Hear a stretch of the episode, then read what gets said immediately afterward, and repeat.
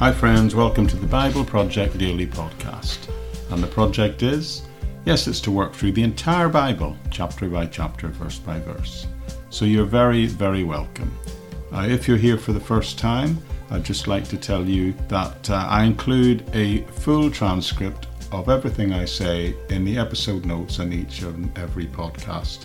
So it doesn't really matter which podcast provider you're using, wherever you're using to catch your podcasts to get them from there should be the episode notes there.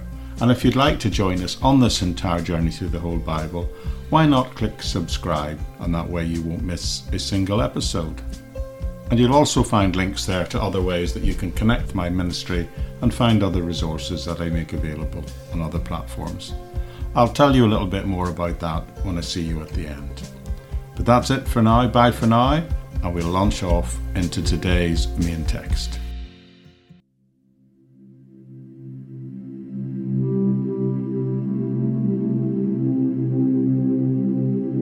Okay, here we go. We're continuing on. Another beatitude here, the third blessing, and, and, it's contained within verse 5, which tells us, Blessed are the meek, for they shall inherit the earth. Who are the meek? What do you think? Now, we usually think the strong and the powerful are the people who control the world. To be on top, it seems the world suggests that you need to be aggressive, maybe even a bit arrogant. Sometimes doesn't it feel like the world is run by the powerful and the manipulative? We look around the world, we see military dictators, political and national leaders who care more about their own power than they do the people they're called to govern. Despots. Even in business, we see wealthy businessmen controlling and manipulating markets and others. And in some cases, we can see people like kingpins in organised crime and drug lords gang leaders having tremendous power and control over the communities in which they live. Sometimes it seems to me that these sort of people seem to control the whole world. How then can Jesus possibly say the meek shall inherit the earth, not the powerful? This is indeed an upside down way of looking at the world. Some might say it's even a revolutionary way of looking at the world. It's not the powerful, Jesus says, it's the meek that are going to inherit the earth. In 1940, a famous sports coach in the USA called Leo Durocher came up with the strapline Nice guys finish last. And it has to be said that most people believe today, not just in sport, but in everyday life. So the question remains what is this meekness? What is it exactly Jesus is talking about here? Because he's telling us that the meek will inherit the earth. Is meekness the same thing as weakness? Well, to cut to the chase, I would categorically say no, it's not. Meekness is not weakness, but we do need to understand what it actually is, what Jesus is actually talking about. So let's take a little time and talk about this word in the Bible that is translated for us in most versions of the Bible as the word meek. Sometimes in more modern translation it's gentle, but usually the term used is meek. Well, as a matter of fact, this word has all sorts of layers of meaning attached to it, which is why different words are used in different modern translations, because it's almost untranslatable with one single modern word. There's no one English word that captures all that this word is meant to convey. But let me just take a moment and give you a few steps in helping us approach it. The Greek word seems to mean many things. It means gentle, it means to be humble, it also means to be courteous and considerate, to be kind. All these are aspects contained within this one word meek that Jesus uses here. The idea behind this word is a combination of gentleness and humility.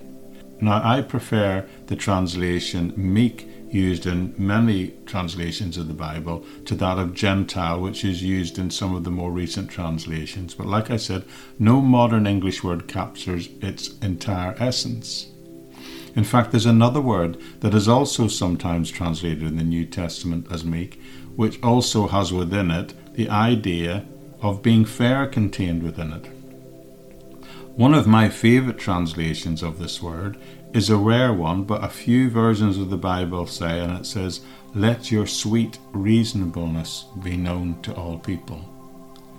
So let me suggest that there are so many nuances in this word that I think rather than try and tie it down to one, I think it's been just best to give them all to you so you can get a real sense of the depth of meaning of the word that Jesus used.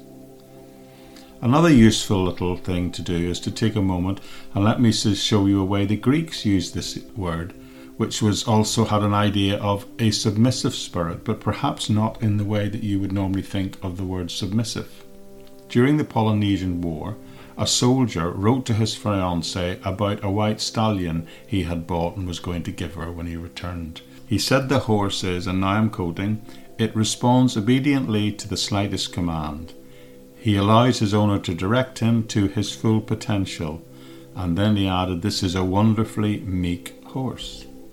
So for me, that sort of captures this idea of meekness. It's not weakness, it's about strength, but strength being held under control with humility. It's strength, but strength under control. Now, in the Old Testament, in the Exodus story, Moses is sometimes actually called meek. In fact, in one verse, he's described as the meekest man in the land. Do you really think Moses was weak? He is the one who stood before Pharaoh and said, Let my people go. And Pharaoh was a despot. Nobody else was prepared to do that. He may have had a meekness about him, but he certainly wasn't anything in any way what we would describe as weak. And one of the main things that categorized Jesus himself was his meekness. It's a term used of him several times in the New Testament. Yet remember, he's the one who stood up to the Pharisees, and he's the one who kicked over the tables of the money lenders and drove the profiteers out of the temple. Does that sound like someone that's weak to you? Not to me, anyway. So there is an element of submission in it. So submissive, yes, but submissive to the Lord. Moses was submissive to the Lord, Jesus was submissive to the will of his Father. That's what made them meek, but they certainly were not weak. It's about having a gentleness, a submissiveness of spirit, a gentle spirit. Aristotle had an interesting way of defining words. He would talk about the medium between two extremes.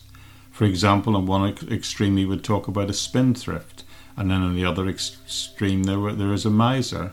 And he would put in the middle, the median, the average, sensibly generous person.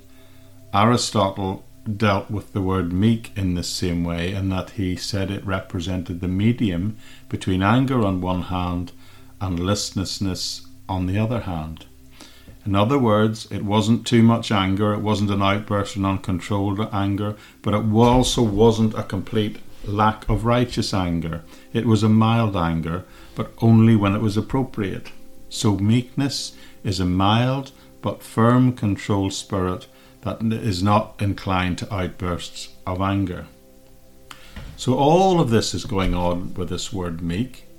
And we are told that, uh, well, if we can live this way, and as I said before, if we can personally develop these characteristics, if we can develop an abundance of this particular characteristics, then what we are told by Jesus himself here is that we'll get something.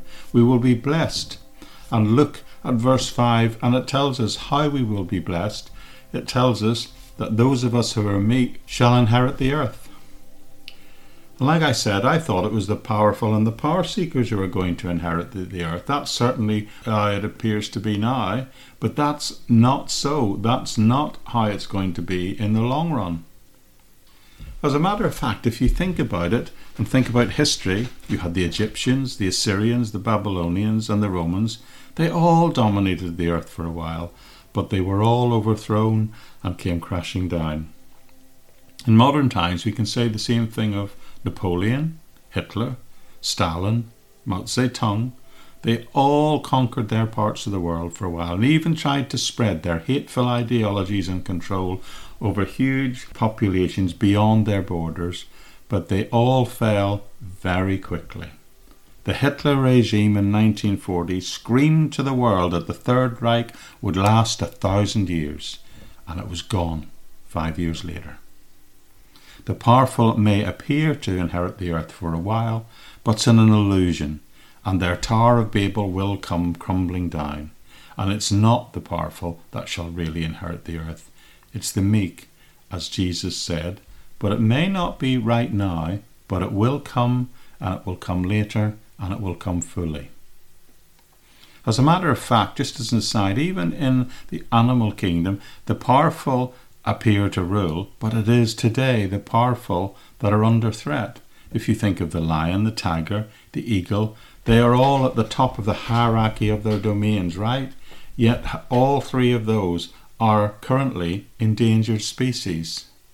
So, in many ways, it's not the powerful, even today, that inherit the earth. Although it might appear that way for a while, it's certainly what's not going to happen for them in the long run.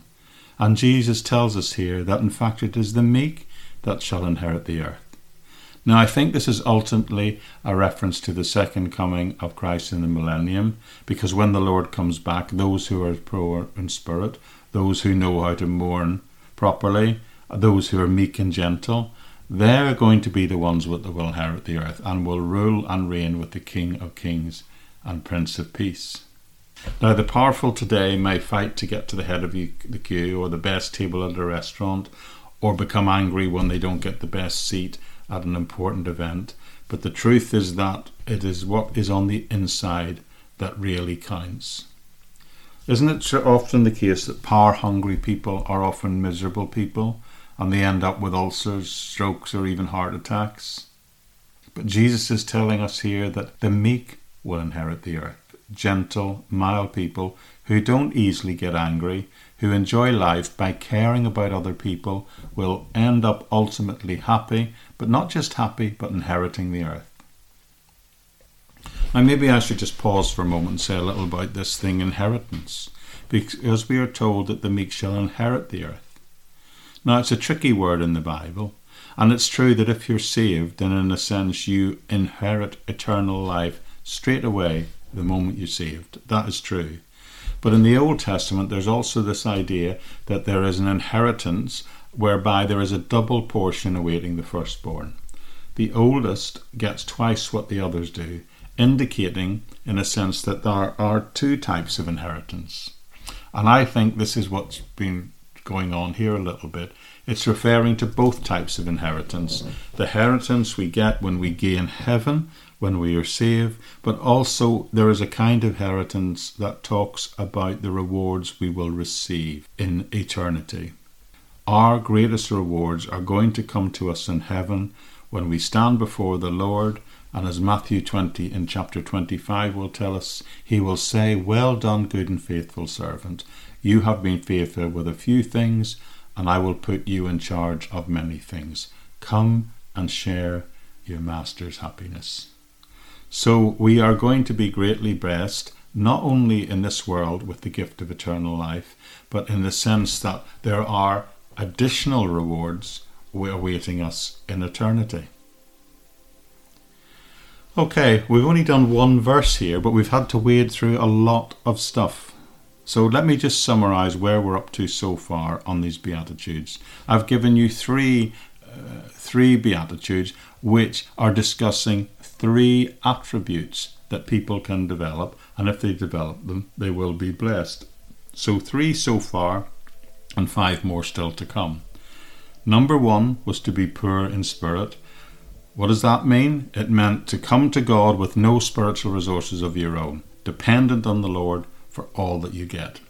Number two was to was blessed to those who mourn.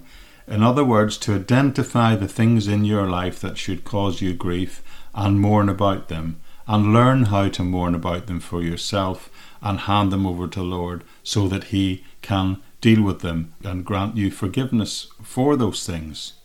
And by doing that, the, an additional side gift of that is you may very well then be able to help others who are struggling with the same thing that caused you to mourn. And then three, here now, be gentle, be meek. Is it possible that all these three things are related? Think about it. Think about being poor in spirit.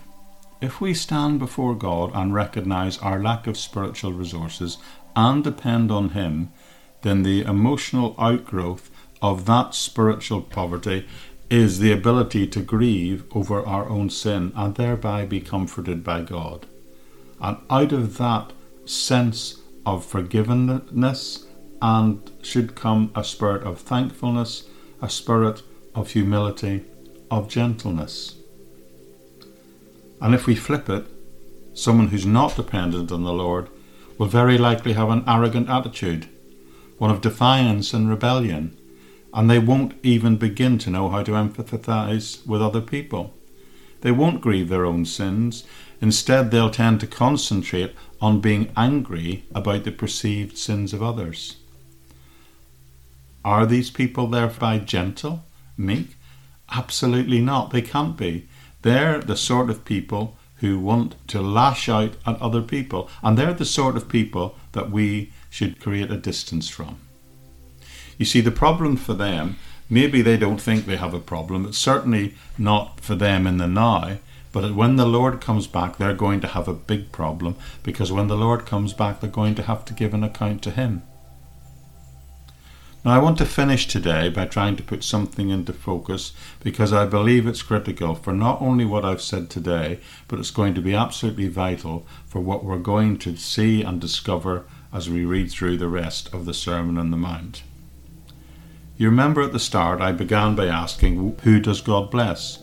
And I quoted my childhood talks with my friends about all these people who appeared to be blessed because they were what was called good living. But you know what? Maybe my friend and I were right. Maybe we recognized that there was a benefit of living the right way.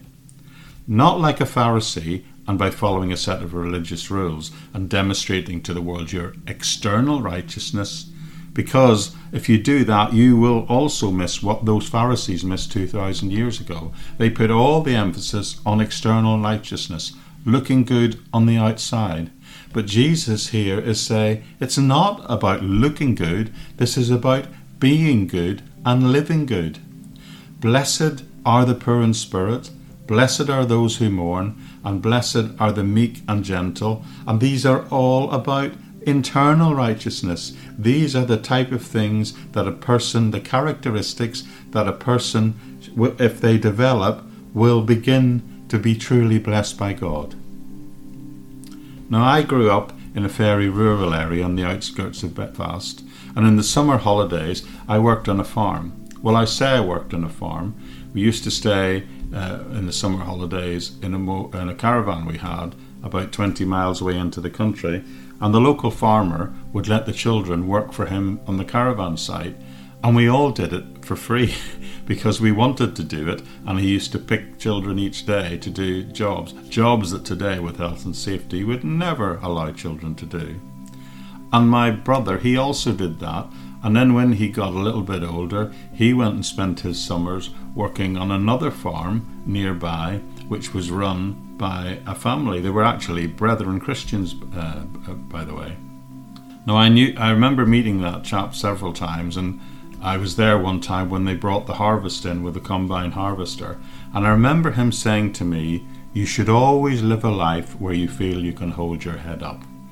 Do not let seeking the approval of others push you round, and neither let your head be filled with foolish pride by trying to project onto others just how good you are. And the illustration he used is See, he said, the fields are ripe and ready for harvest. That's an interesting one because I now recognize where he got that from. The heads of the grain are ready, he said, for the harvest, for the combine harvester to go out when they're standing up straight. Only when the heads are full and are right stood up are they ready for harvest. Those, if they're left, those heads will become too heavy and will bend under the weight of it. And left to their own devices, they will become too full and they will begin to collapse under their own weight. Brought down low, and then they can't be brought in at the harvest. So we too should be thankful for this guidance of how we can develop these godly characteristics so that we too can be blessed and not brought down by a false sense of our own righteousness. So we can be thankful. We can not only be thankful for the assurance that the Bible teaches us that Jesus is coming back and he's coming back to bring us home to be with him. But that this teaching will help us inherit the blessings not just today, but blessings that will come to us in the future, in eternity. And we can do that by, by being aware of our own poverty of spirit, help us to see those things that we should regret and repent about, grieve, and then also help us develop a meek and gentle spirit in our approach to everything out of a sense of thankfulness for what God has done for that. Because when we are weak, He can come in and make us strong. Meek, not weak.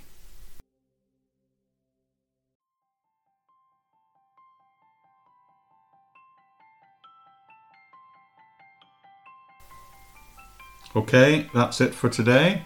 Thank you so much for joining me. As I said at the beginning, there's lots of links in the episode notes to other ways you can connect with my ministry. I put other more formal discipleship type courses sometimes on Patreon, sometimes on LinkedIn, sometimes on YouTube. Also, so there are ways you can connect to those things there by clicking through in the episode notes. Also, as this daily Bible project progresses, because we're well over 400 episodes now and we're in our third season, we've done an overview season, we've done the entire book of Genesis, we're now well into Matthew.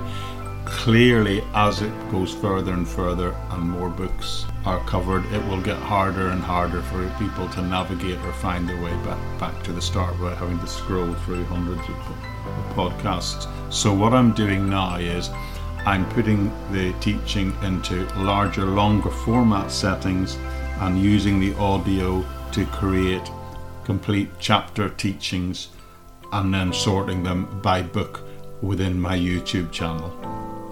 So as we go on, each season will have its own its own set of studies contained within uh, the YouTube playlist. So you will hopefully be able to find and navigate your way through things much more easily there as things get by nature longer, more fuller, and perhaps a little bit more complicated to find a way through. So, Lord willing, if our reason allows me to continue this work for as long, we will, of course, eventually end up one day having 66 seasons.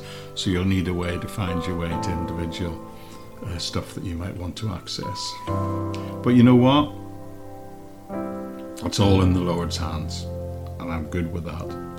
But I would ask if you feel that you are benefiting from making the rhythm the study of the Bible part of the rhythm of your daily lives, then you would consider sharing or liking this teaching with others. So other people too can make that decision to make the Bible part of every day for them, so that they too may be blessed by what it can teach us and how it can change us. But there we go. Thanks again for joining me. I do so appreciate that there's so many of us now on this journey together through the whole Bible, chapter by chapter, verse by verse. And that's it for today, and I'll see you right back here tomorrow, I trust, on the Bible Project Daily Podcast. Bye bye for now.